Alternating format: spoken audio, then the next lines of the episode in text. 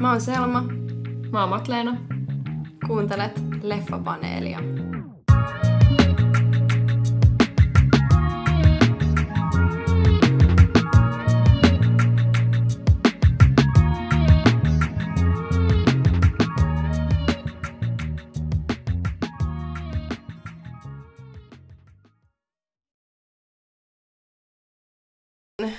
Tää, tää vaikuttaa erittäin hyvältä ja mua kiinnostaa tosi paljon tää soft dance. Jos, jos te mietitte, miksi Leffapaneeli ilmestyy ensi syksynä, niin Selma on Italiassa tanssimassa soft dancea. Joo, mulla ää, tuli vähän tämmönen kriisitilanne tässä ennen jakson äänittämistä, että tota, mitä mä sitten teen siellä, siellä ulkomailla. Ää, meillä on nyt ollut tässä pieni tauko, puolen vuoden tauko tälleen taas. Jep, se oli, viimeksi oli kesätauko, niin nyt oli joku joulutauko.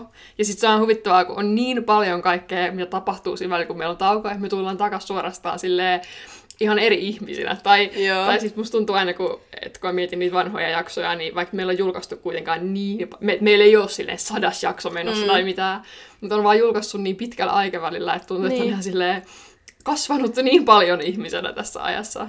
Jep, ja niin paljon on ylipäätään tapahtunut sille no, maailmassa mm. ylipäätään niin kuin kahden vuoden aikana, mutta myös sille omassa elämässä tuntuu, että on vaan ollut niin jotenkin paljon semmoista muutosta ja tulee myös paljon muutosta nyt kesän aikana ja, ja jotenkin varmaan syksylläkin. Mm. Jep, mulla on, mä voin aloittaa mun uutisista. Mä oon nyt mun ekan opiskeluvuoden lopussa tuolla elokuvatutkimuksessa ja just tässä pari viikon sateella palautan mun kesäkurssin viikat esseet ja sitten on vuosi pulkassa.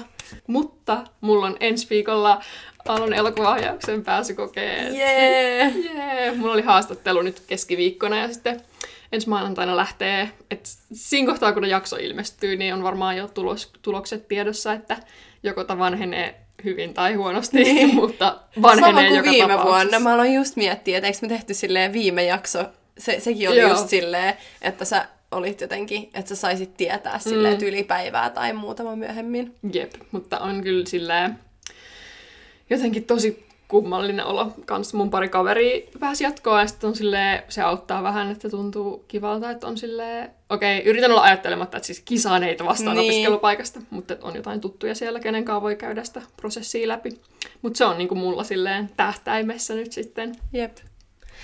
Tota, mä koitan miettiä, että mitä tässä on tapahtunut puolen vuoden aikana. No, ihan sikan kaikkea. Syksynä en tuu ole Suomessa, mä tuun ole Italiassa. Mä lähden yliopistovaihtoon ää, Pohjois-Italiaan soft danceaamaan.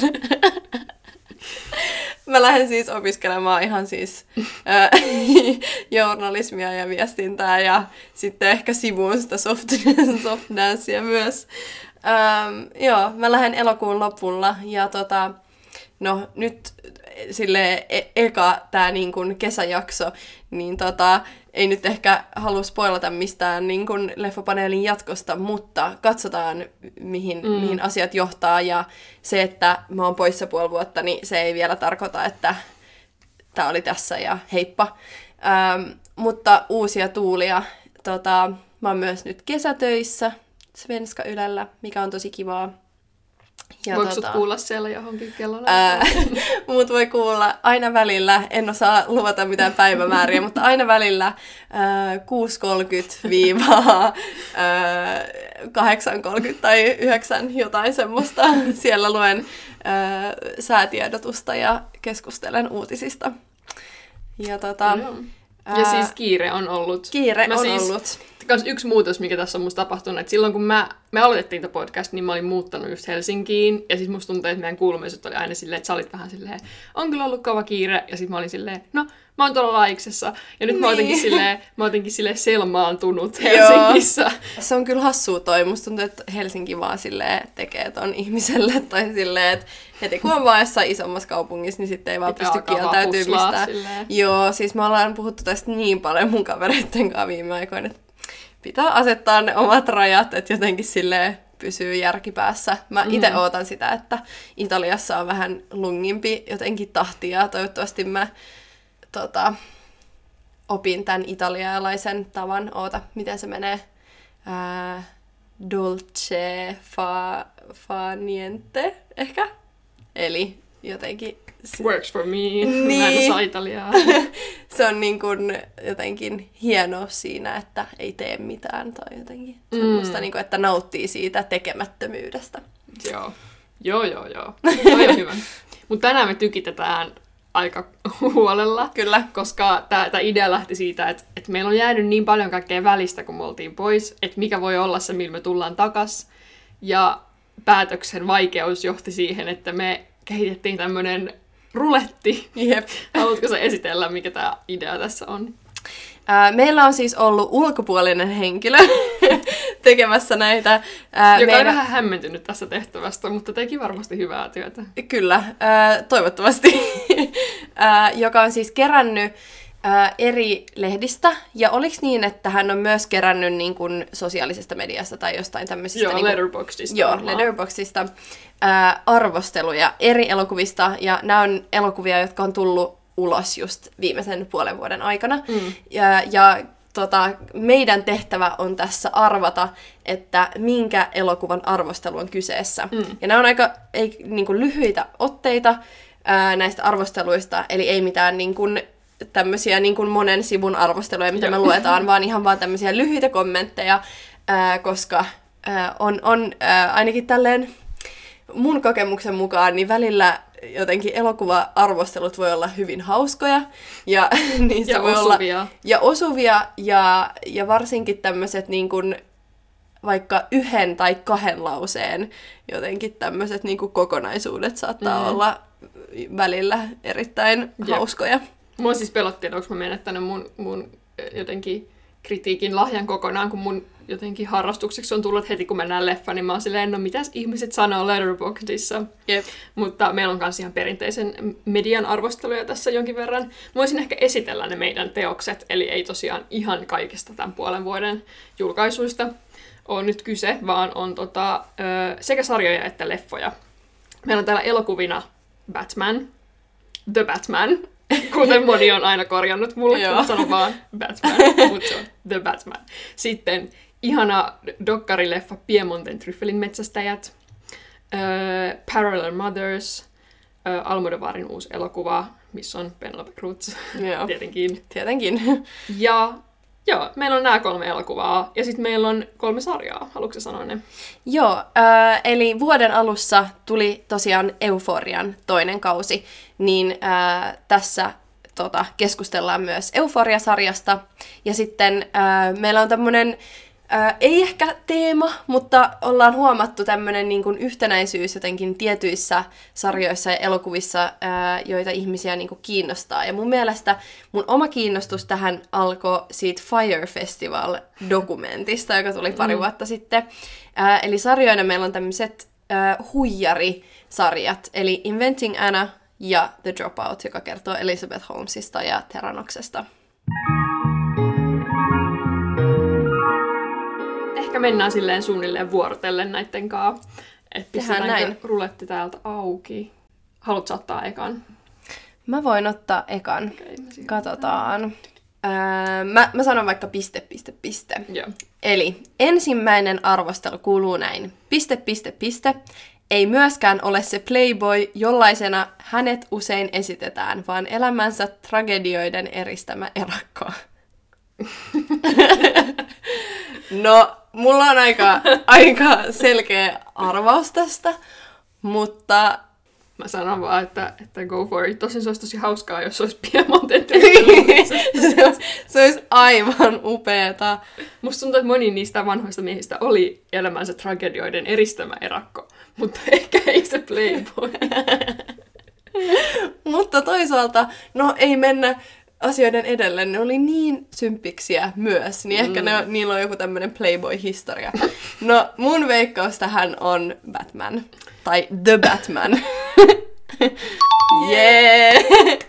Yes, tämä Mikä on tää- muropaketin arvostelu. Eli sieltä Okei, sivulta. joo. Tässä on vaan lähteet, niin siinä Niin, no niin, hyvä. sen suhteen. Tässähän siis, mä sanon nopeasti, tässähän siis kävi näin, että mä olin kipeänä. Mm. Ää, ja, ja, mä, ja mä aloitin Batmanin kattamisen, The Batmanin kattamisen kipeänä.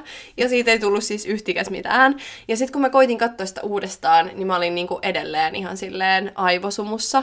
Mm. Niin tota, ää, mun on pakko sanoa, että sä saat ehkä vetää tämän keskustelun Batmanista ja sitten mä voin jotenkin kontribuoida sitten mu- muissa mm. elokuvissa vähän enemmän, koska tää, tää, oli, tää on tämmönen niin kuin mun elokuvien, elokuvakatsomisen niin kuin häpeä pilkku, että mä en, mä en pystynyt se musta, jos on niinku kuumeessa ja yrittää katsoa, niin se on sellainen huumehorailuun verrattava katselukokemus, että on ihan silleen, oh, mitä tapahtuu. Just että näin. Ymmärrän kyllä ihan hyvin tämän. Varsinkin tämän elokuvan kohdalla. Mullakin on ehkä se, että musta tuntuu, että tämä on monen ehkä leffa fanaatikon, leffapodcastia pitävän tyypin heineä, just ne kaikki silleen isot supersankarielokuvat. Öö, niin ehkä mä lähestyin tätä jotenkin eri näkökulmasta, ja mun ensimmäinen ajatus tuosta kommentista jotenkin silleen, toi kantaa musta hyvin sitä, että nyt ajatellaan, että tämä on joku uudenlainen Batman ja jotenkin on uudelleen keksitty tämä hänen niin kuin brändinsä. Ja, ja sitten siitä on tehty vähän sellainen edgy, mm, edgy emo. Jotenkin, emo poika ja musta käytetään hyvin sitä Robert Pattinsonin jotenkin semmoista niin kuin, ehkä semmoista niin kuin, parasosiaalista kuvaa, mikä ihmisillä on hänestä, Kyllä. mikä on niin jotenkin muotoutunut hänen tekemiensä roolien kautta ja ehkä kummallisten haastatteluiden, joita hän on antanut. Joo. ja tälleen, mutta ehkä vaan jotenkin mulla tulee mieleen siinä vähän sellainen niin kuin pieni sellainen teennäisyys. Toisaalta mä en ole nähnyt siis, mä oon nähnyt Dark Knight Rises, muistaakseni. Eli siis ei todellakaan silleen mulla syvällistä tietoa niin kuin, jotenkin ymmärrystä Batmanin hahmosta ja jotenkin psyykkeestä, mm. muuten tämän niin kuin perus mallin kautta. Mutta musta vaan se, että sä teet jostain hahmosta silleen tosi edgy, niin, niin ei vielä luo siihen niinku hirveästi jotenkin syvyyttä. Tai musta se tuntuu välillä jotenkin vähän silleen irtonaiselta, koska se on kuitenkin, Batman on niin silleen maskuliinisuuden huipentuna mm. niissä jossain silleen teräsliiveissään ja silleen Jep. hakkaamassa pahiksia kadulla, niin kuin kuka tahansa supersankari, niin, niin sitten että siihen lisätään kuitenkin sellainen eristäytyneisyyden ja semmoisen niin ulkopuolisuuden joku semmoinen kehikko, niin jotenkin, tai, tai tuntuu kummalliselta, että Batman puolustaa sitten yhteiskuntaa näin, näin vahvasti, vaikka se tuntuu kuitenkin silleen vihaavan se siellä asumista tai, niin, tai tällaista, ja, ja, ja, ja miksi se uskoo tähän kaupunkiin näin paljon, mikä on toki että kuulostaa nyt vaan sillä, että mä en ole tutustunut tarpeeksi tähän tarinaan, mutta musta ehkä toi uusi Batman ja uusi Batman niin kuin näyttelijä, niin oli ehkä merkki siitä, että nyt vedetään niinku uutta yleisöä kanssa tälle.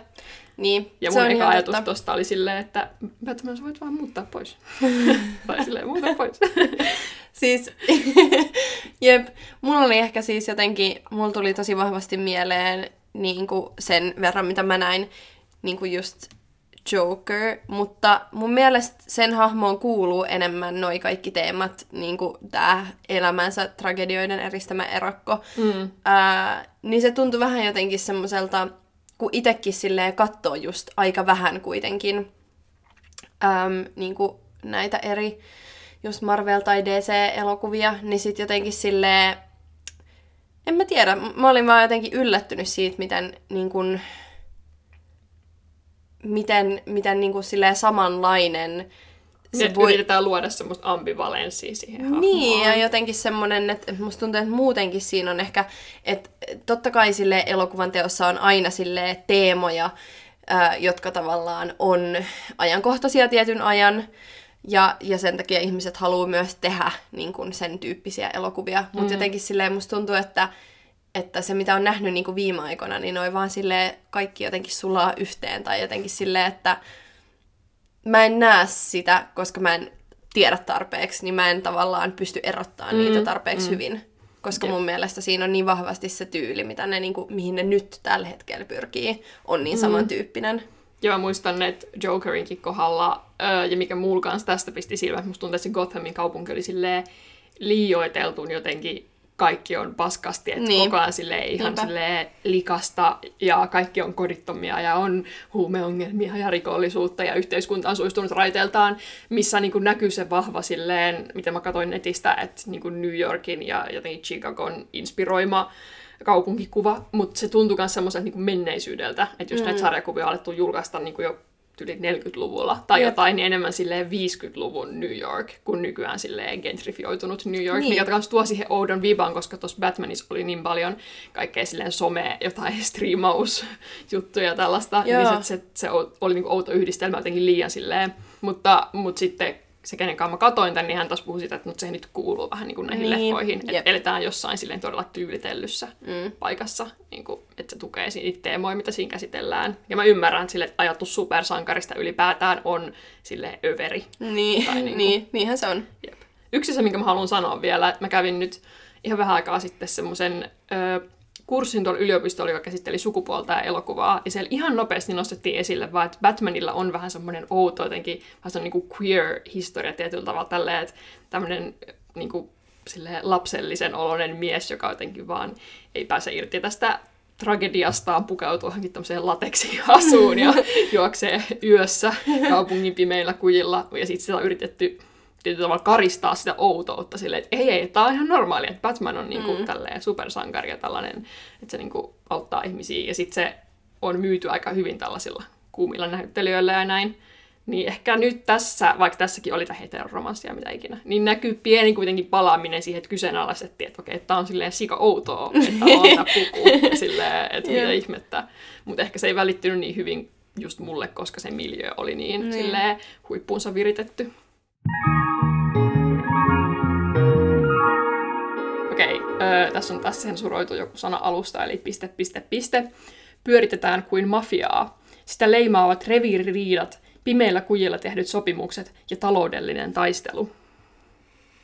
Hmm. Mulla on tästäkin kyllä arvaus. Koska tässä on, koska okei, okay, tää niin teos, jota mä ajattelen, niin on, tässä on, niin, tää on se niin kuin subteksti, tai tää on jotenkin se metateksti tässä. Mutta tää ei ole mun mielestä yhtään se tunnelma, mikä siitä välittyy. Mm. Mitä sä arvaat? Mä, no mulla tulee mieleen noin meidän kaksi huijaritarinaa. Öö, mä näin Dropoutin kokonaan. Öö, Inventing NS mä katsoin vaan niinku alkupuoliskon.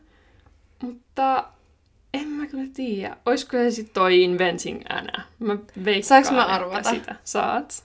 Okei, okay, mä arvaan Piemonten tryffelin metsästäjiä. Totta. Eikö? Okei, okay, kato. Okei, okay, meneekö se vaan tälleen? Yes! Okei, okay, mun meni kyllä to ihan ohi. Koska siis se, se on Totta, jotenkin se, totta. niin, koska se, se on se, mikä, mikä tuosta elokuvasta, siitä tuli jotenkin tosi paha mieli mulle sit jossain vaiheessa, koska mä olin silleen, että, että tässä jotenkin, tässä on niin monta eri tasoa ja jotenkin semmoinen niin kuin, tuossa muutenkin kyse semmoisesta niin vanhasta maailmasta niin kuin tapaa uuden maailman, mutta myös semmoisesta, niin kuin, ei edes luokkasodasta, mutta semmoisesta, niin kuin, että tässä nämä niin kuin, todella rikkaat ihmiset maistelee näitä tryffeleitä on silleen, kiitos, se oli siinä. Ja sitten tavallaan on nämä ihmiset, jotka oikeasti silleen, tai siis ihan samalla tavalla voisi tehdä jonkun niin kuin, elokuvan jostain muustakin niin kuin, tavallaan tuotantoprosessista. Mm. Niin tämä on niin kuin, kiinnostavaa, koska tästähän se on kyse, mutta nämä henkilöhahmot tässä elokuvassa No niin on symppiksiä. niin symppiksiä, että siitä ei voi niin kuin, mitään muuta ajatella kuin, että oh my Mm. god, ihania koiria ja ihanat niin kuin, tommoset vanhat miehet, jotka, jotka vaan juoksentelee metsässä ja puhuu italiaa. Siis mm. että se on vaan niin kuin, idylli myös. Jep, joo, ja tuossahan oli niitä, että ne tapas silloin joskus yöllä, ja sitten se näytti Niin. sieltä auton takakontista niitä tryffeleitä ja kaikkea, että, että totta, toi meni muut vaan nyt jotenkin dammit, ohi. Mutta toi, toi oli yksi niinku, asia, minkä mä olin kirjoittanut sit ylös sitä niinku etukäteen tosta, että just toi kiinnostava jotenkin suhde ton vanhan sukupolven ja ton uuden niinku, jotenkin kaupallisesti määrätietoisemman jotenkin noiden tekijöiden kanssa, niin oli siinä silleen ehkä se niinku kaihoisin osuus ja kanssa se, niinku, että miten vanhoja ne miehet oli. Ja Kyllä. sitten siinä se yhden vaimo, kuka oli silleen, että sä oot niinku 85, Niin. että älä nyt lähde enää sinne metsään. Jep. Ja, ja sitten se pakeni yöllä. niin, jep, jep. Et, et, tuossa olisi niinku, toi vähän niinku semmoinen, että tosta voisi tehdä joku silleen, että tämä elokuva eri genressä, mm. ja sitten sit tehdään sellainen Joo. action thriller jotenkin. Se on totta. Joo, tosta ei kyllä siis... To, toikin on just semmonen, että nyt kun tavallaan näkee ton ja tietää, mistä, mistä on kyse, Mm. niin ehkä säkin tavallaan näet sen. Mutta et eihän toi oo, jos sä niinku mietit sitä elokuvaa, Mm. niin eihän toi oo se ainakaan mulle, mikä tulisi päällimmäisenä mieleen. Tota, Jep, reviiririidat, pimeillä kujilla Niin. sopimukset ja taloudellinen taistelu. Mutta oli, musta oli ihana, siis just tosi silleen wholesome, hienoja niin kuin, kuvia kans ja jotenkin. Jep. kaikkea semmoista. Musta dokkareissa on parasta se, että miten niissä kohdataan jotain kaikkea tosi kummallista. Just se, Mm. mm. niin kuin, että et, et jotenkin ne miehet menee siellä yöllä niiden koirien kanssa mm. ja, ja, ja sitten ne jotenkin rikkaat ihmiset jotenkin kat- katsoo niitä tryffeleitä jollain punaisilla satiinityynyillä mm. ja semmoinen maailma, mistä ei vaan tiedä mitään. Niin. Joo, ja musta se oli jotenkin kivasti niin kuin myös rakennettu. Siinä oli niin kuin selkeä tarina ja myös tämä yksi ää, tryffelin metsästäjä, joka sitten niin kuin halusi lopettaa sen, mm. Ää, koska, koska siitä oli tullut niin kuin liian vaikeaa ja jotenkin silleen, että et oli niin paljon niin kuin just niitä tyyppejä, jotka tuli niin kuin myös sen maalle ja kaikkea. Mm. tämmöistä.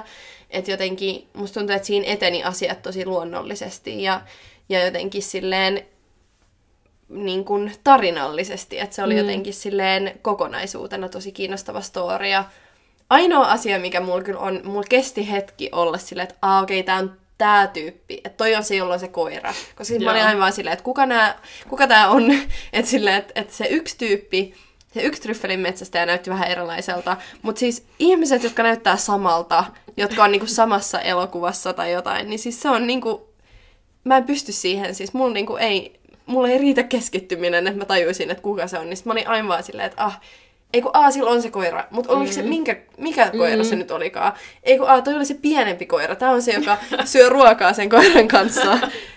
Mut Totta. en mä tiedä, musta se oli siis, musta se oli tosi ihana ja mä jopa, mä haluaisin nähdä sen uudestaan kyllä ehdottomasti. Joo, muskin olisi kiva nähdä se uudestaan. Ja to, tossa oli myös ehkä vaikeutti ymmärtämistä se, että se oli niin semmoinen naturalistinen ja siinä Mm. vaan annettiin jotenkin tapahtua. Vaikka siinä oli kyllä tiettyjä kohtia, vaikka se kun se vanha mies pakenee yöllä Joo. metsästä tryffeillä ja mietin silleen, että miten ne on saanut ne niinku valot ja että onko tässä nyt vähän kuitenkin jotain Mm. lavastusta. Mutta, mutta kokonaisuus oli niin just symppis, että en sitten jäänyt liikaa kritisoimaan sitä, että minkä verran tässä oli ehkä sellaisia niin kuin just lavastettuja kohtauksia. Jep.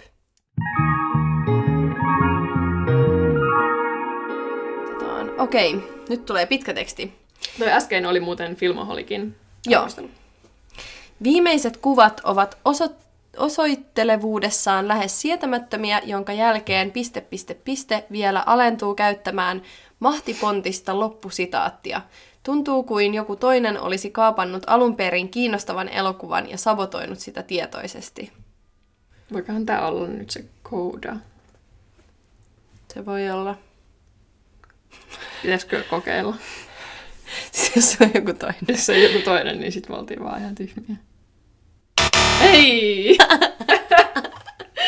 Meidän on pakko ottaa tämän mukaan jaksoon. Loppu, mut mikä hitto, loppusitaatti. Okei, tässä kävi nyt silleen, että, että minä ja Matleena oltiin valittu tänne elokuva, jota, jota me ei olla nähty. Ja me, me arvattiin, että tämä, tämä olisi se elokuva. Ja se oli väärin. Tämä elokuva, jota mä just äsken kuvailin, oli Parallel Mothers. Um, ja tätä Mahtipontissa loppusitaattia on varmasti se, joka ei niin kuin, jotenkin mä en niinku muista, En että muista mitä siis se, yhtään. mikä se olisi edes ollut. Mä, o, siis pakko sanoa, että mahtipontiset loppusitaatit on niinku tälle ylipäätään perseestä, niin mä niinku silleen ymmärrän, että jos joku on kirjoittanut näin. Ähm, mutta kaapannut alun perin kiinnostavan elokuvan ja sabotoinut sitä. No siis tää oli hyvin Almodovarin niin kuin, tyyppinen elokuva. Ja mun on pakko sanoa, että mä en hirveästi tykännyt siitä, koska musta tuntui siltä, että mä oon nähnyt tämän aikaisemmin. Mm. Ja mulla oli semmoinen olo, että tämä ei tuo mitään uutta mm. pöytään. Että mä en jotenkin silleen jaksa. Että mulla ei ole niin kuin, mulla ei oo antaa niin paljon aikaa tämmöiselle, joka tavallaan toistaa jotenkin semmoisia kuluneita ideoita. Ja sen takia mä en tykännyt siitä. Musta se oli niinku, ei edes, että se olisi ollut tylsä, mutta se vaan tuntui semmoiselta vähän niinku ennalta arvattavalta. Mm. Mutta mitä mieltä sä olit? Tai mitä, mitä ajatuksia toi sitaatti ja ylipäätään toi elokuva herätti sussa? Mä oon niinku ihan samaa mieltä ton kanssa, että tuntuu kuin joku toinen olisi kaapannut alun perin kiinnostavan elokuvan ja sabotoinut sitä. Tai musta tuntuu, että joku ylipäätään joku on kaapannut tämän elokuvan. Ei siltä, mm. sillä niinku, että se ei olisi tuntunut Almodovaarilta, mutta jotenkin sit alkutilanteesta, mikä on sinänsä ihan kiinnostava, vaikkakin vähän kulutettu, että vauvat ovat vaihtuneet sairaalassa mm. ja sitten nämä äidit niinku tuntevat tai tutustuvat siellä sairaalassa. Ja sitten sen toiselle selviää, että, että vauvat ovatkin vaihtuneet ja se vauva ei ole hänen ja tapahtuu kaikkea. Mm. Ja sitten samaan aikaan tämä Penelope Cruzin esittävä päähenkilö tutkii tai haluaa avata jonkun joukkohaudan jonkun niin kuin, mm. ö, jostain sille vuosikymmenten takaa Joo. ja on niin kuin, tutkijana tässä ryhmässä. Ja sitä kautta tulee tällainen ajatus niin kuin, omien sukujuurien tärkeydestä ja oman menneisyyden Joo. tuntemisesta ja sitten just tämä elämä ja kuolema ja kuoleman esiin nostaminen ja, ja tälleen, että mä niin kuin ymmärsin, mitä siinä haettiin, ja jos olisi esitellyt mulle nämä kaksi asiaa vaan niin kuin ajatuksina, niin mä olisin ollut se, että noi tuntuu mm. sopivan hyvin yhteen. Yep. Mutta mun, mun letterbox-arvostelu tästä oli, että Almodovar, where are you taking me? Mm. Koska musta tuntuu, että siinä oli just vaan niin kuin sitä, että, että lähdetään vähän tonne ja sitten lähdetään Joo. vähän tonne. Ja se loppuosa, mikä sitten sijoittui niin kuin tähän haudan avaamisvaiheeseen, niin, niin tuntuu, että me oltiin jo niin kuin lähdetty niin kauas siitä alun teemoista, että et siinä elokuvassa olisi, olisi voinut olla niin monta jotenkin osaa, mm. mitkä oli täysin irrallaan Juuri toisistaan. Näin.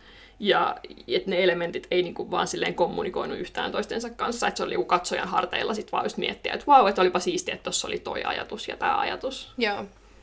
Joo, mä oon ehdottomasti samaa mieltä. Mun mielestä se oli jotenkin... Niin, tuntui siltä, että se ei ollut jotenkin ehkä loppuun mietitty. Tai siis varmasti se oli, mutta siis se jotenkin tuntui siltä, että se vaan niinku mureni käsissä. Mm. Jep, jep. Tämä oli yksi elokuva, missä mä olin koko ajan silleen, nyt se varmaan loppu. Mm. Nyt se, var- kohta varmaan loppu. Hän on pakko yep. loppua nyt tähän. Ja, ja jotenkin se vaan jatkuu, vaikka tämä ei ollut niinku erityisen jotenkin pitkä, pitkä elokuva. Mutta kyllä mä, kun jotkut on kanssa ilmassu vihaa tätä Almodovarin jotenkin telenovelasta inspiro- inspiroituneet, inspiroitunutta tyyliä kohtaan, ja että miten siinä on jotenkin sekoitus jotain taideelokuvaa, ja, ja että hänellä on tämmöinen uniikki tyyli, että se niin kuin tuntuu jotenkin teennäiseltä ja, ja jotenkin semmoiselta pintapuoliselta. Mutta, mutta musta se on ihan semmoinen herttainen, että miten vaikka sitä ekspositiota tulee siinä elokuvissa, että ihmiset vaan keskustelevat mm. silleen, mutta meidän tätimmehän kuoli 30 vuotta sitten, miten hän voi? Mm. Tai jotain tällaista. Et, ja se visuaalinen jotenkin värikkyys, mikä siinä on mm. jotenkin arjen yksityiskohdissa, niin on ihan mukava, mutta se ei ollut tarpeeksi pelastamaan tätä elokuvaa, joka oli Jep. vaan riekaleinen. Joo, musta tuntuu, että se ei vaan niin kuin, se tarina vaikantanut ja sen takia se ei niin kuin, omasta mielestä sille toiminut. Mutta joo, pakko kyllä sanoa, että kyllä mä niin kuin, muuten on, sille, että niin kuin, lähtökohtaisesti on tykännyt Almodovarin elokuvista kyllä. Ja just siitä tyylilajista, mikä niissä on. Okei, okay, tota, täällä lukee She sounds exactly like Tommy Wiseau. Eli hän kuulostaa aivan Tommy Wiseaulta. No, tässä, tässä, tähän sopii oikeastaan vain yksi ää, Jep. teos. Joka varmaan, vaikka ei olisi edes nähnyt niin. tätä sarjaa, niin ehkä on nähnyt YouTubesta näitä ääneen liittyviä videoita, eli tota, The Dropout. Inventing Anna! What? Me oltiin ihan, no niin. Mä, niin tässä mä on tämä, tämä on varmasti tämä. Okei, mun pitää googlaa Tommy Wiseau. Se, voice. Ai niin, mutta se, niin, niin just, ah, siis olisi pitänyt miettiä, koska Tommy Wiseauhan on väittänyt, että se on jostain Saksasta, ja sitten se on vähän silleen, uh... You're killing me, Lisa. Onko tää copyright? All they are, they have great energies. That's what I love. Joo, okei. Okay. They make my day today, uh, yesterday. I, Joo, toi kuulostaa kyllä aika samalta kuin se Anna Se on totta. Ja siis mun on pakko sanoa, että mä aloitin tämän sari, siis Inventing Annan kattomisen. Mm. Mä katsoin yhden jakson ja mä oikeasti luulin, että tää on niinku läppä se, miten se puhuu. Ja mulla on tosi paha mieli siitä, koska mä lopetin sen sarjan kattomisen. Siinä mä katsoin sen loppuun niin kuin hetken kuluttua. Mutta siis oikeasti mä en kestänyt katsoa sitä sen äänen takia, mutta siis myös tämän toisen päähenkilön takia. Tota, äh, mua kiinnostaisi, mitä mieltä sä olit tästä sarjasta. Tota, he, siis mun pitää nyt hetken aikaa oikeasti päästä yli tästä, että no, ollaan näin huonoja niin. tässä, koska jotenkin tämä tota, Dropoutin Amanda Seyfriedin äänen, äänen jotenkin muutos, niin heti tulee mieleen, okei, okay, ääni se, mutta, niin. mutta tässä tosiaan... Tässä olisi pitänyt miettiä vähän pidemmälle. tässä, se pätee tässä yleisesti niin. meidän menestyksessä tähän mennessä. Mutta... Öö, Joo, tota, mä katsoin tästä vaan, olisiko ollut kolme ekaa jaksoa. Ja mä jätin sen siihen, koska mä katsoin samaan aikaan tota Disney Plusasta tota Dopesikia. Ja musta niissä oli tosi paljon samaa tietyllä tavalla, että siinä on molemmissa niinku toimittaja, joka alkaa selvittää tällaista isoa juttua ja onkin silleen, onko tämä vaan niinku huijaus, että on niinku valehdellut meille niinku toisessa yritys, toisessa tämä mm. yksilö. Öö, mutta Dopesick oli vaan parempi ja kiinnostavampi. Toki ne kilpaili eri, eri niin aihepiireillä myös, mutta siis tää oli vaan niin tälleen... Mä näen, että siinä voi olla jotain semmoista turvallista ja lohduttavaa, miten jotenkin semmoista juonen kaartata seuraa ja miten yksittäiset kohtauksetkin jotenkin niissä on niin paljon niitä sellaisia dialogin konventioita, vaikka kun tässä alussa tämä toimittaja, eli toinen päähenkilö, niin to, taivuttelee sen niin kuin editorin silleen, antamaan sille tämän. Jutun tästä huijarinaisesta, niin se on vaan silleen, just give me two weeks and mm. I'll make you worth your time, sitten se on vaan, ottaa yli lasit pois päästä ja on vaan, okay, two weeks. Mm. Sitten alkaa semmoinen musa soimaan ja sitten se, et, se, se voi olla niinku hyvä sellaista, semmoinen katso yhdessä viikonlopussa, kuten Kyllä. Netflix välillä niinku toivottaa Joo. niitä. Joo, mä oon samaa mieltä tässä jotenkin. Musta tuntuu, että tässä jäi vaan niinku, tää vaan jäi silleen semmoiseksi kuoreksi siitä, että mi- mitä se vo- olisi voinut olla. Ja se oli jotenkin tosi harmi, koska mun mielestä tämä tarina itsessään oli tosi kiinnostava, kiinnostava ja mä jotenkin silleen kiinnostuin tästä vielä sen jälkeen ja niinku selvitin tosi paljon just mm. tästä niinku Anna Delvistä. Mutta en mä tiedä, se jotenkin, ehkä, ehkä silleen sen takia myös, koska mua niinku kiinnostaa tommoset niinku huijaritarinat, mutta myös silleen semmonen niinku rikkaitten semmonen niinku jotenkin elitismi ja, ja just se, että että hän oli niinku osa tämmöistä ryhmää, jotka kaikki oli tosi varakkaita, mutta ei kuitenkaan tämmöisiä niinku julkkiksia tai mitään tämmöistä. Niin tota, must, must kuitenkin tuntuu, että vaikka mä en niinku nyt sille pysty niinku kaikkea mainitsee, niin jotenkin mä oon lukenut ja katsonut tarpeeksi tästä niinku jotenkin äh, ehkä New Yorkin semmoisesta niinku varakkaan eliitin niinku jotenkin dramatisoinnista aikaisemmin, että se tuntui jotenkin silleen vähän epäuskottavalta. Siis musta tuntuu, että se, se ei jotenkin silleen, se pyrki siihen ja se pääsi melkein sinne, mutta se ei niinku silleen saavuttanut täysin sitä, mitä sen olisi pitänyt mun mm. mielestä. Mm. Koska ilman sitä, niin se tuntui siltä, että mitä muuta tässä on. Tässä on kyse nimenomaan siitä niin elämäntyylistä. Mm. Ja mun mielestä esimerkiksi The Dropoutissa, vaikka jos puhutaan puvustuksesta, niin se oli paljon jotenkin sopivampaa, ja me nähtiin niitä just, että se Elizabeth niin kuin, ei vaikka silleen pukeudu mitenkään niin silleen ammattimaisesti, jos sanotaan näin niin kuin kauden alussa, ja sitten se meni jotenkin semmoiseen mm. erilaiseen suuntaan, mutta tässä se tuntui jotenkin siltä, että, että me ei nähty sen niin kuin Anan niin kuin sisäisiä kamppailuita mm. melkein ollenkaan, vaan se oli niin kuin vaan ulkopuolelta. Jep, ja, ja mä ymmärrän, että tuommoista tarinaa voi lähestyä eri näkökulmista, että siinä missä Dropoutissa alkupuolella varsinkin oltiin niin paljon tota, tämän Elizabeth Holmesin näkökulmassa ja sen niin kuin, reppuselässä, niin ehkä tässä oltiin haluttu lähteä sieltä jotenkin ulkopuolelta mm. sisälle ja näin edespäin. Mutta sitten se jättää sen että siinä missä Amanda Seyfried kannatteli sitä koko sarjaa ja teki niinku sen yep. upean roolityön, niin tässä on vähän silleen, että kehen mä niinku kiinnityn. Että kaikki on silleen vähän ärsyttäviä, tosi jotenkin silleen pinnallisia, ja tuosta niinku Anna Delvin jotenkin psyykkeestäkin tehdään vaan sellainen, että hän on tämmöinen eksentrinen, hän on niin. vähän kummallinen, ja Joo. annetaan niinku semmoisia merkkejä siitä, että hän ei ole kuten muut, ja hän niinku puhuu oudosti tämän toimittajan kanssa, mutta se, niinku, se on vaan niinku että sä vaan osoitat jotain ja oot silleen, että tää on, tää on näin, mutta se ei tarjoa mitään jotenkin pureskeltavaa katsojalle. Niin, se tuntuu jotenkin semmoiselta, että siinä missä ää, jotenkin The Dropout teki sillä spekulaatiolla, että millainen ihminen Elizabeth Holmes on, niin se teki sillä jotain, niin tässä se niin kuin ei tehnyt sitä, että mm-hmm. millainen mm. Anna Delvey oikeasti on. Ja siis oikeasti siis tämä päähahmo, tämä toimittaja, mä en jotenkin, siis sen niin kuin, roolityö ei vaan niin kuin, istunut mulle ollenkaan. Mä olin vaan silleen, että mm. tätä on tosi raskasta katsoa. Että mä en niin kuin, jotenkin silleen jaksa, mä en uskonut sitä, mitä se sanoi. Ja musta tuntuu, että se näytteli sen muutenkin silleen tosi oudosti. Ehkä se oli sitten vaan ohjattu silleen, mutta se tuntui siltä, että ne näyttelijät vaan on laitettu sinne ja sitten ne vaan vetää niin kuin ihan miten sattuu. Tai mm. siis silleen, että vaikka siellä oli niin kuin hyviä näyttelijöitä ja hyviä suorituksia myös, niin se jotenkin tuntui siltä, että ne oli tosi yksin siinä ja että se ei, niin kuin, ne ei ollut saanut ohjeistusta, koska mikään ei tuntunut siltä, että ne, että ne sopii yhteen. Mm. Jep. Vaikka tässä ihan alussa, kun toimittaja haluaa saada haastattelun sen Andy Delvin kanssa, ja sitten se tajuu, että sen pitää niin kuin näyttää enemmän jotenkin voimaa ja näyttää, että se on jotenkin silleen vallan janoinen vähän samaan tyyliin kuin se Anna, että se pääsee niin kuin sen puolelle. Niin tässä täs ei niin kuin jotenkin näytetä, tai toki se on osittain niin kuin sitä, että, että, että hän ehkä vetää jotain roolia ja haluaa vaan just sen niin kuin luottamuksen, mutta se tuntuu tosi silleen perustelemattomalta motivaation suunnalta, ja hän mm. myös näyttelee sen silleen, että siinä ei niinku tihku läpi sitä, että hän ehkä silleen vähän huijaa, ja, ja se tuntuu tosi semmoiselta oudolta käännökseltä, Joo. mikä on just silleen tuttua jostain TV-draamasarjasta. Jep. Meidän on siis pakko saada tämä seuraava oikein. Joo.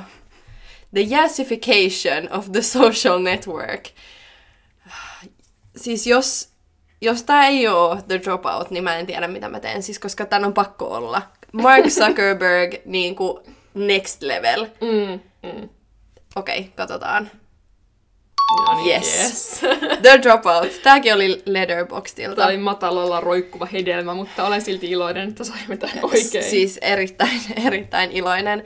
Joo, tää, tää, tää on niinku iso, iso pala purtavaksi, mutta mä tykkäsin, ää, tykkäsin tosi paljon ja jotenkin ehkä päällimmäisenä mulle jäi mieleen semmoinen ajatus siitä, että tämä jotenkin sai kyseenalaistamaan myös niinku, sitä niinku etiikkaa, että miten tehdään sarjaa oikeasta hahmosta. Että tuossa Inventing Annassa, niin siinä oli niinku huonot puolensa, mutta siinä on tosi vahvasti koko ajan semmoinen kulma, että me, me kerrotaan ulkopuolelta. Ja mm. tämä on se, miltä se on näyttänyt. Ja mun mielestä tässä niin kun, lähennyttiin ja mentiin sen rajan yli useamman kerran, että tämä on Elizabeth Holmesin tarina. Ja no, siitä voi keskustella, että onko se väärin vai oikein, mutta tämä oli ehkä si- sillä, sillä tavalla niin kuin rohkeampi. Mm.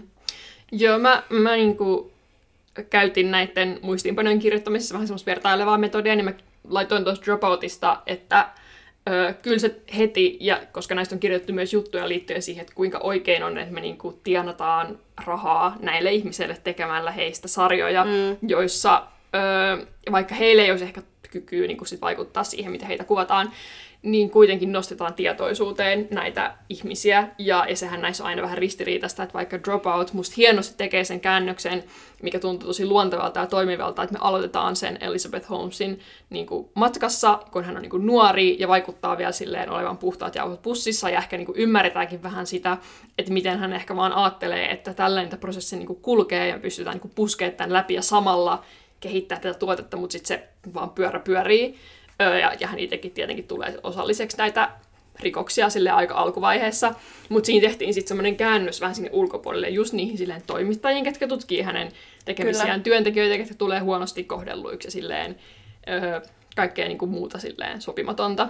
Ja, ja se onnistui niin etäännyttämään siitä hahmosta siinä kohtaa, kun hän rikastuu Joo. ja muuttuu yhä epäättisemmäksi. Siihen voidaan olla se, että okei, okay, että tämä on ihan paskatyyppi. Mm. Ja siinä lopussakaan, vaikka hän jää aika silleen traagiseen tilanteeseen, niin musta ei liikaa jotenkin oltu sille, yrittäkään nyt ymmärtää häntä, Niin. vaan enemmänkin Jep. sille, että tämä oli rikkinäinen ihminen alusta asti. Kyllä. Ja meidän niin kuin, ei välttämättä tarvitse tuntea sääliä häntä kohtaan. Jep. Joo, ja kyllä se oli musta niinku ihan hyvä, että se tehtiin just tolla tavalla. En mä tiedä, mun mielestä ehkä siis, no kun me puhuttiin tästä äänestä jo aikaisemmin, niin se oli aika semmoinen niinku konkreettinen. Tai mä oon jotenkin miettinyt sitä, että se on, ääni on niinku todella henkilökohtainen asia loppujen lopuksi. Ja just tämä niinku kysymys siitä, että et onko se niinku, onko hän muuttanut äänensä niinku jotenkin tahallisesti tai millä Mm, tavalla Mitä se on niinku sarjassa muuttunut. väitetään hyvin Niin. vahvasti. Kyllä. Niin tota, en mä tiedä, musta se on aika jotenkin... Niin, se on niinku aika vahva statement. Tai jotenkin mm. silleen, että, että en, en mä sano, niinku, että mä jotenkin olisin, olisin sitä vastaan. Mutta musta oli kiinnostavaa nähdä, että ne teki semmoisen valinnan. Mm. Se oli yllättävää jopa, vaikka sitä niin kun, häntä kyllä kritisoitiin aika paljonkin jotenkin tämän sarjan mukana. Mm. Joo, se, se oli ehkä tämän Tommy Wiseau-jutun tuohon Inventing Anna liittyen, niin se on vähän hit or miss, jos lähdetään näitä ääni, mikä, mikä mm. ikinä se olikaan, aksentti tai, tai muu, niin tässä ehkä sitten kans, että se oli niinku tarkoitus myös aluksi olla sille epäuskottava mm. ja vähän semmoinen niinku keisarin uudet vaatteet, että kukaan ei niinku sit kommentoinut sitä, et, tai sen niinku alun jälkeen, että miksi sun ääni on yhtäkkiä tollanen. Mm.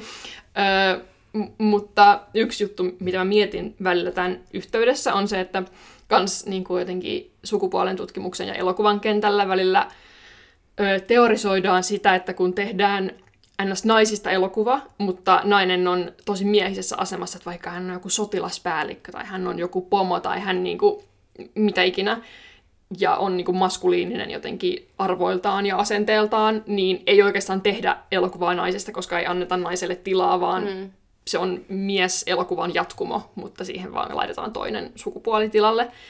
Öö, mutta tässä just esimerkiksi tuon äänenmuokkauksen niin kuin avulla me ymmärretään, että, että vaikka tässä on niin kuin osia hänestä, mitkä on silleen, että hän just elää miesten maailmassa, että hän joutuu sille olemaan yksi niistä äijistä, että saa näitä sopimuksia tehtyä mm. ja mitä ikinä, niin se on vaan enemmän alleviivaamassa sitä, miten hän on niin kuin joutunut muuttamaan itseään. Ja, ja, ja jos tässä lopussa tuodaan uudestaan esille se, mikä siinä alussa kanssa toistettiin, että ne mahdollisuudet, mitä sä oot vienyt muilta naisilta. Mm.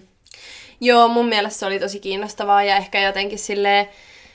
Äh, mutta sitten taas toisaalta siinä on semmoinen puoli myös siinä, että se on ollut hänen oma valintansa. Että mm. jotenkin, mm. että me voidaan ajatella siitä, mitä me niinku halutaan, mutta jotenkin silleen, ja mä en tavallaan pysty mitenkään samaistua siihen, että on jossain niinku Silicon välissä niinku, ähm, yrittäjä ja nainen, mutta, mutta sitten kyllä sitäkin just nimenomaan korostetaan, että, että niin kuin, että se on ollut jotenkin tietoinen valinta sopeutua siihen muottiin ja sille samalla tavalla niin kuin jostain pukeutumisesta. Siis nämähän on kaikki semmoisia asioita, jotka ylipäätään no, liittyy elokuviin, mutta myös silleen ihan meidän maailmaan äm, pukeutuminen, miten paljon sitä niin kuin kontrolloidaan valtaa pitävien niin kuin, ää, niin kuin, miten paljon naisten pukeutumista kommentoidaan verrattuna siihen, miten paljon miesten pukeutumista. Ihan mm. siis tähän voisi nostaa Sanna Marinin ja niin kuin ihan ka- niin siis vaikka ketä.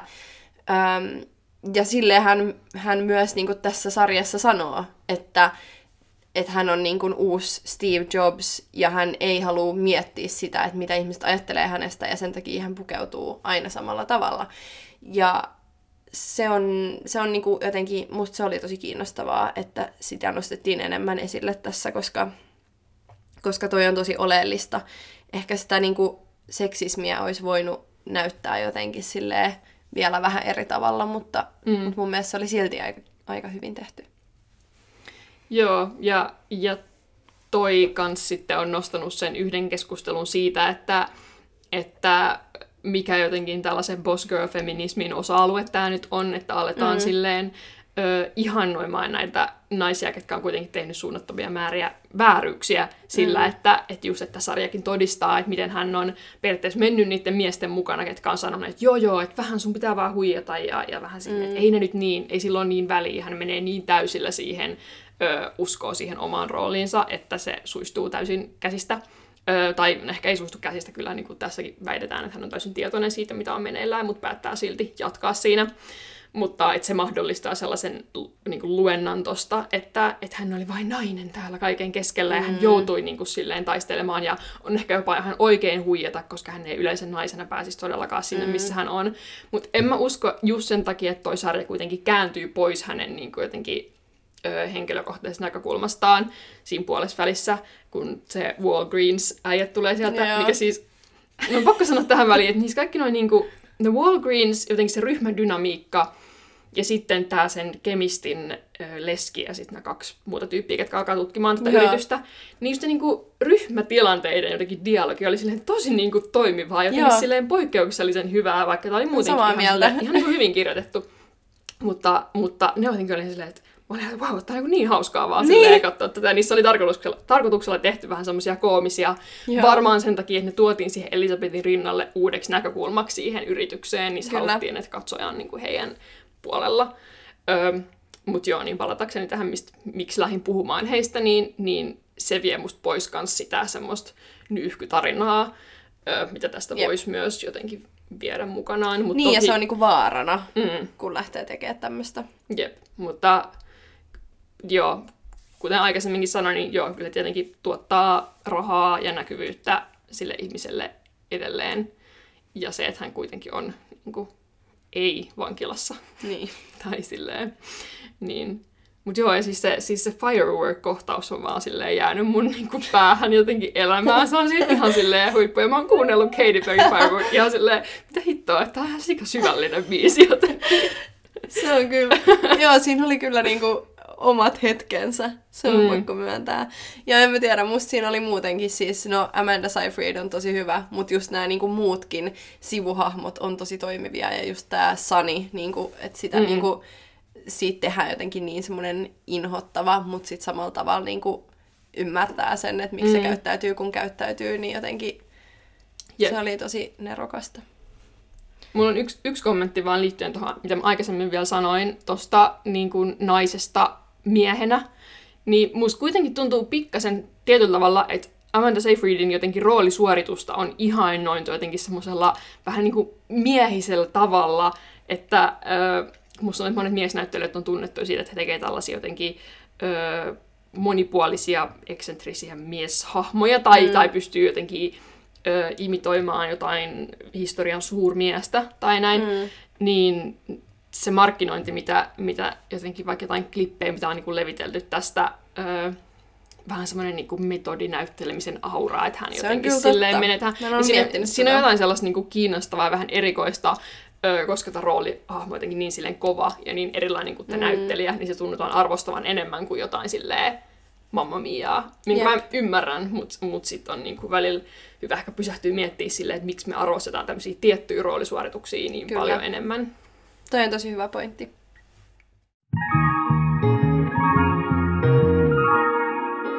Alright, meillä on vika tota, tämmönen sitaatti. Haluatko lukea sen? Joo. Uh, content from just the first two episodes included more than 80 uses of the F-word, as well as other obscenities. Tämä quote on The Parents Television and Media Council. Eli, no tämä on meidän vika, niin epäilykselle tällä kertaa varaa, mutta musta on aika hyvä, että kahden Niin. ekan jakson aikana on käytetty F-sanaa yli 80 kertaa. Ja musta on myös ihanaa, että ne on laskenut Mm, tämän Niin. siis ajatuksena vaan. jep. Ihan vallistamista varten piti Niin. katsoa tää. Kyllä. Tämä sarja on tosiaan euforia. Jep. Joo, musta tuntuu, että ainakin itsellä on niinku, mulla on jo niinku hetki aikaa, kun mä näin tän. Mm. Ja mä olin itse asiassa, mulla ei ollut HBOta ennen talvea, niin tota, mulla oli jäänyt se kokonaan se eka kausi katsomatta, vaikka mä olin kuullut siitä tosi paljon hyvää. Niin tota, mä katoin tämän niin kuin koko sarjan, siis ekan ja tokan kauden nyt talvella, mutta siitä on jo hetki aikaa. Haluatko sä aloittaa kertomalla jotain, mitä ajatuksia Tota, sul heräs? mä katsoin Euforian silloin, kun se ilmestyi. Mm. Eli, eli sit siinä mulla oli taas aika paljon aikaa. Mä olin katsonut myös ne extra jaksot, mutta ne oli vähän sellaisia, ehkä et ei sit ollut niin ehkä yhteydessä noihin pääkausiin. Öö, tota, mä katsoin semmoisen videoesseen tästä, mikä niinku käsitteli sitä, että toinen ja- kausi varsinkin henkilöityy niin paljon tämän Sam Levinson jotenkin taiteilijuuden Mm. ympärille. Ja musta tuntuu, että sen huomaa, tai mäkin huomasin jo ennen kuin mä erityisesti aloin seurata tätä keskustelua hänen niin kuin ohjaajametodiensa kanssa ja miten oli ollut ehkä jotain närää näiden näyttelijöiden Mm. kanssa ja johtiko se sitten siihen, että esim. ton äh, Catin hahmo, ro- niin. rooli niin kuin tässä toisella kaudella oli paljon pienempi. Niin tästä huomasi jotenkin, että musta tuntuu, että kaikki hahmot oli jotenkin kirjoitettu silleen tie, niin kuin itse tietoisiksi siitä, tai se sarja oli niin kuin tietoinen siitä, miten paljon hypeä se eka kausi oli saanut. Ja Joo. jotenkin, että se ei ollut silleen, siinä missä eka kausi oli niin kuin eristyksissä siitä te, ja teki vaan niin kuin omaa juttuaan, niin tuossa yritettiin jotenkin liikaa nojaa siihen asiaan, niihin asioihin, mitä ihmiset hypetti just silleen, ne kaikki shokeraavat jotenkin juonikaaret, jotenkin se tosi sulava, ö, innovatiivinen rakenteiden ja tarinoiden kuljetus, mm. Mikä tossa sitten vaan tuntui kulminoituvan semmoiseen eksessiiviseen jotenkin ö, fiilistelyyn ja sellaiseen Joo. visuaalisuuteen ilman mitään kunnon sisältöä ja siihen, mm. että meni vähän semmoiseen niin kuin Riverdale-tyyppiseen, että nyt pitää niin kuin vielä silleen mm. laittaa lisäkierteitä. Niin. Kaikki vähän niin kuin ne näyttelijätkin vitsaili silleen, haha, että everybody went crazy tällä kaudella. Joo. Ja unohdettiin ehkä se, että tässä ytimenä oli niin kuin, tai se mitä ihmiset piti tässä hienoimpana oli niin kuin ne erilaisten tosi ristiriitaisten roolien representoiminen. Kyllä. Eikä sille, että tyyppi nyt murhas jonkun tai, tai sellaista. Joo, ja musta tuntuu, että tässä muutenkin sille jätettiin tosi paljon tämmöisiä niin kuin, että jotenkin aloitettiin tämmöistä draamaa ja sitten se vaan silleen niin kuin mm. dropattiin jossain vaiheessa. Ja jotenkin semmoista, niin kuin, että niin, ehkä vähän niin kuin semmoista just shokkiarvoa, että vaikka tämä niin kuin, Öö, no musta tuntuu, että tästä on nyt mennyt kuitenkin niin pitkä aika, että vähän voi spoilaa, mutta vaikka tämä niinku, tilanne, jossa öö, Rue, eli tämä päähahmo, niinku, joutuu sille on tämä niinku, oli niinku just spekuloitu siitä, että hän on, hän, hänestä tulee niinku ihmiskaupan uhri, mm. koska ei ole maksanut näitä velkoja takaisin. Mutta mm. sitten mitään ei tapahdu. Siis hän menee kotiin ja sitten se jätetään silleen loppukaudeksi mm. käsittelemättä. Ja tosi monia muita. Toi on vaan niinku yksi esimerkki siitä, miten paljon juonenkaaria vaan jätetään. Ne aloitetaan ja sitten ne jätetään. Ja jotenkin musta tuntuu, että tämä koko, niin se kokonaisuus tom, niin ei toimi, koska se ensemble on niin iso. Ja, ja tuossa jotenkin tokassa kaudessa ei ole semmoista tarkkaa punasta jotenkin lankaa, mm. joka, joka menisi sen koko kauden niin kuin läpi. Et mun mielestä siinä vaiheessa, kun vikajakso tulee, ää, tai toka vikajakso, ja koko men, niin homma menee farssiksi, niin se tuntuu semmoiselta, että se ei ole niin kuin se ei ole niin kuin tarpeeksi oikeutettua. sitä Niin, se ei, niin kuin, se, ei, se ei riitä ja se tuntuu jotenkin sille, se ei tunnu oikeutetulta vielä. Se tuntuu, mm. että me, me oltiin menossa sinne päin, mutta ei voida vaan heittää kaikkea niin kuin päällekkäin ja sitten olla silleen, että voi ei, että nyt tää on niin kuin silleen, nyt mennään niin kuin metatasolle ja niin kuin keskustellaan siitä, niin kuin, että mi- millaista on oikea elämä. Ja se tuntui semmoiselta referenssiltä, joka niin kuin, se jotenkin se tuli liian nopeasti mun mielestä. Se ei niinku sopinut siihen kuitenkaan. Ja, ja se tuntuu jotenkin siltä, että niitä hahmoja on niinku, niinku jopa ehkä vaikeampi ymmärtää just tällä kaudella. Mm. Et ekalla kaudella niinku, niiden hahmojen intentiot oli paljon selkeämpiä. Jep.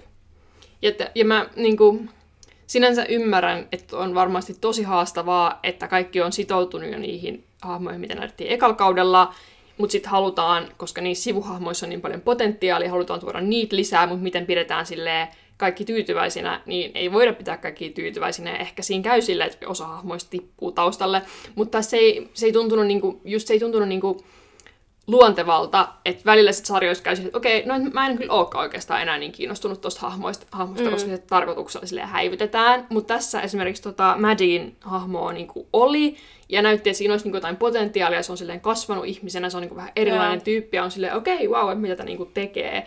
Mutta sitten sai vaan tosi irtonaisia kohtauksia, Niinpä. ja tulee vasta niin siinä lopussa mukaan.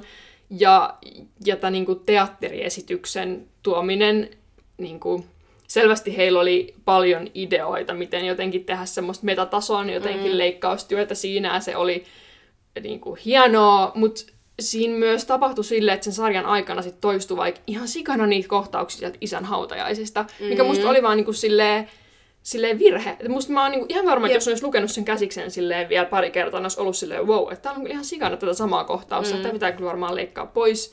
Että se et, niinku vaan vyöryi yli äyräidensä se koko homma. Niin, ja sitten on jotenkin kyse siitä, että jos on niinku selkeä päähahmo, jolle annetaan tuommoista tilaa, niin sitten se on niin eri asia. Mutta kun tässä oli niin monta just hahmoa, mulla tuli ehkä vähän mieleen ähm, sex education, niin kun, totta kai se on vähän eri tyylilaji, mutta siitä ehkä, että miten niin kun rakennettiin näitä niin kun hahmoja ja miten paljon niille annettiin tilaa. Tässä on niin kun sama tilanne kuin siinä. Siellä on ihan liikaa hahmoja ää, ja, ja jotenkin sitten niin koitetaan luoda jotain tämmöistä niin kun, Um, että koitetaan vähän niin kuin päästä ulos siitä jotenkin vähän niin kuin koulukuplasta, mikä siinä mm. on, tai semmoinen, niin kuin, että kaikki on niin lähekkäin. Uh, Jules lähtee sinne johonkin kaupunkiin, näkee jotain sen kavereita, tuntuu ihan vitun turhalta, ja siis sama juttu tapahtuu sen Erikin kanssa. Oli kiva nähdä, kun se uh, lähtee Nigeriaan tapaamaan sen perhettä, mutta myös se, sit se niinku pettää sen kumppania siellä ja on vaan jotenkin ihan silleen sekaisin, niin sekin tuntuu jotenkin semmoiselta, että miksi miksi tämä on oleellista tähän, ja tämä niinku rikkoo sen tunnelman myös siitä, koska se ei anna mitään lisäarvoa. Jos se mm. antaisi jotain ja jos se niinku sitoisi sitä tarinaa yhteen, niin se olisi jotenkin oleellista, mutta oikeasti siis näissä kahdessa, niin kun, musta tuntuu, että se vaan niin kun, tuntuu siltä, että ne haluaa tehdä siitä hahmosta jotenkin ärsyttävän tai semmoisen, niin että se on jotenkin ongelmallinen. Ja se ei vaan niin kuin, riitä, koska tuntuu, että ne hahmot ei niin kuin, vaikutu mistään. Mm. Ei ole mitään seurauksia asioille, mitä ne tekee. Ja ehkä niin kuin, no sama juttu tässä silleen, että yksi, yksi jakso, niin kuin jakson lopussa, niin Rune äiti on silleen, että sen pitää päästä katkaisuun, että jos se ei pääse, niin se kuolee ja mitään ei tapahdu. Siis mm. tavallaan, että niin kuin, millään asioilla, mitä sanotaan, niin niille ei ole enää mitään konkreettista vaikutusta siihen juoneen ja tarinaan. Ja se on musta tosi harmi, koska mun mielestä se ykköskausi nimenomaan näytti sen, että se... Kaikki mitä... silleen kostautuu. Niin, että ka- kaikki asiat, mitä sä teet, niin niillä on seuraukset ja ne tarkoittaa jotain ja ne muuttaa sua ihmisenä. Mm. Jep. Joo, siis tästä Euforiasta voisi niinku puhua vaikka kuinka paljon, mutta just musta tuntuu, että siinä kanssa toistuu just ne samat, ongel- tai ne samat ongelmat niinku sitten kostautui muissa osissa. Että sitten mitä ongelmia ehkä oli jo käsiksessä alun perin, niin sitten näyttäytyi niin kuin niiden hahmojen vajavaisuutena. Ja, ja sitten musta siinä oli muutenkin vaan, musta tuntuu, että ehkä tätä Sam Levinson jotenkin öö, tota, ongelmia ohjaajana on ehkä vähän liioteltu, koska hänestä on jotenkin tullut tosi silleen ehkä niin kuin, no, huono kuva, mutta sitten moni niistä näyttelijöistä on ollut se, että ei, että mä en kyllä niin tarkoittanut, että on ollut aina tosi mm. turvallinen olo, mutta ehkä vaan on ollut vähän huonoja valintoja välillä ja että mä en nyt ihan tiedä, että mikä tilanne siinä on meneillään. Mutta mä pidin esimerkiksi sitä valintaa, että tätä Cassietä jotenkin nostettiin ihan sikana. Voiko niistä olla silleen, että wow, Sidney Sweeney on vitu hyvä näyttelijä, nyt pitää niin kuin äkkiä mm. silleen öö, mikä oli myös yksi asia, että ne teki siis kaikki näyttelijät niin hyvää työtä, että se sai yksittäisten jaksojen puitteissa unohtamaan vähän ne rakenteelliset ongelmat. Kyllä. Ja kyllä mä nautin niin kuin, tämän katsomisesta, niin. koska ne oli Sama. vaan niin, niin kuin, upeat ne kohtaukset. Jep. Mutta niin mitä mä olin sanomassa sit käsistä, että miksi nostetaan just tämä kaunis valkoinen nainen, joka on silleen vähän tämmöinen naapurin tyttö. Joka ja... mu- jota muutenkin ollaan seksuaalisoitu niin paljon siinä niin. edeltävässä kaudessa jo, joka sai ihan sikana kritiikkiä. Siis ei, ei sitä, että tarinaa pitäisi muuttaa sen kritiikin perusteella, mm. mutta myös sitä, että toi on tietoinen valinta. Niitä, ne ongelmakohdat on näytetty ja sitä niin kuin jatketaan. Jep, ja se moni kommentoi silleen, että wow, että where's her Oscar, ja mä en edes tiennyt, että se osaa näytellä näin hyvin. Ihan kuin se ei olisi just tietoinen valinta, että me mm-hmm. laitetaan hänet nyt tähän niin kuin valokeilaan, että ihan kuin se tarina olisi niin kuin todellisuutta, joka vaan tapahtuu, niin. ja hän saa tämmöisiä mahdollisuuksia niin kuin näytellä tälleen hienosti. Ja musta siellä oli unohdettu niitä sävyjä, mitä hänen niin kuin vaikka siihen omaan kehonkuvaan liittyi siinä ekalla Kyllä. mikä jotenkin vaan silleen tasotettiin tosi jotenkin tylsäksi. Tai samoin tämä öö, nyt, ty, ty, ty, ty, ty. ton Neitin öö, hahmolla oli siinä ekas kaudessa semmoista jotenkin öö, alavirettä sen oma jotenkin seksuaalisuuden kanssa mm. kamppailun, niin kuin, kamppailuun liittyen. Ja sitten tuossa tokalla kaudella Mä en, en muistanut sitä, niin, ennen kuin joku muistutti silleen, että Jep. siinähän oli sellainen, mä olin silleen, ai niin. niin. Ja jotenkin, että öö, en tiedä, ei niinku tehty kaikilla osa-alueilla oikeita valintoja. Ei. Öö, ja sitten moni sanoi, että niin, mutta tuntuu vähän semmoiselta pohjustukselta sitä kolmatta kautta varten. Mutta silleen, se on kokonainen niin kausi. niin. Silleen, että se, sen pitäisi olla pohjustusta niin kuin itseään varten. Tai niin kuin, joo, jep. jep mutta, mutta siis samaa mieltä. joku kommentoi musta hauskaa että toi äh, Katin, se poikaystävä, se Ethan, niin hänen tota, näkee, että se näyttelijä taisteli omasta paikastaan siinä sarjassa, mikä oli musta ihan totta, että se, joka kerta kun se oli ruudulla, niin se, se on silleen, yritti niinku loistaa tai kaikensa. kovaa. Ja kyllä mä olin silleen, että mä haluaisin nähdä tätä lisää. Yep.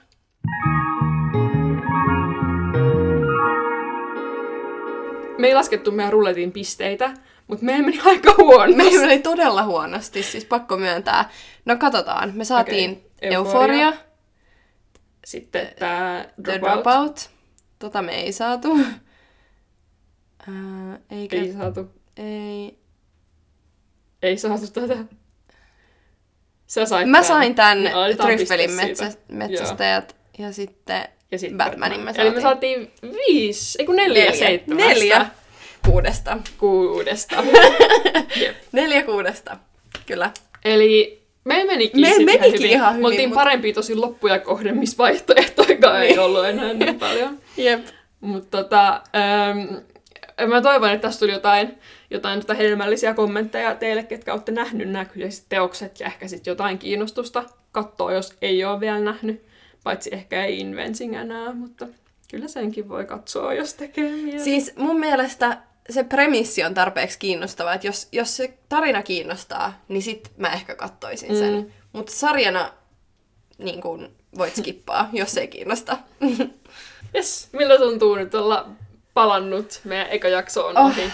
tosi hyvältä, tosi kivalta. Meillä on vähän semmoinen ongelma, että jotenkin kaikki silleen tekni, tekniset asiat hoituu jotenkin aika hitaasti, mutta aina on niin kivaa puhua elokuvista ja jotenkin, en mä tiedä, tuntuu, tuntuu tosi hyvältä ja tuntuu tosi hauskalta palata tälleen niin kuin kesän aikana.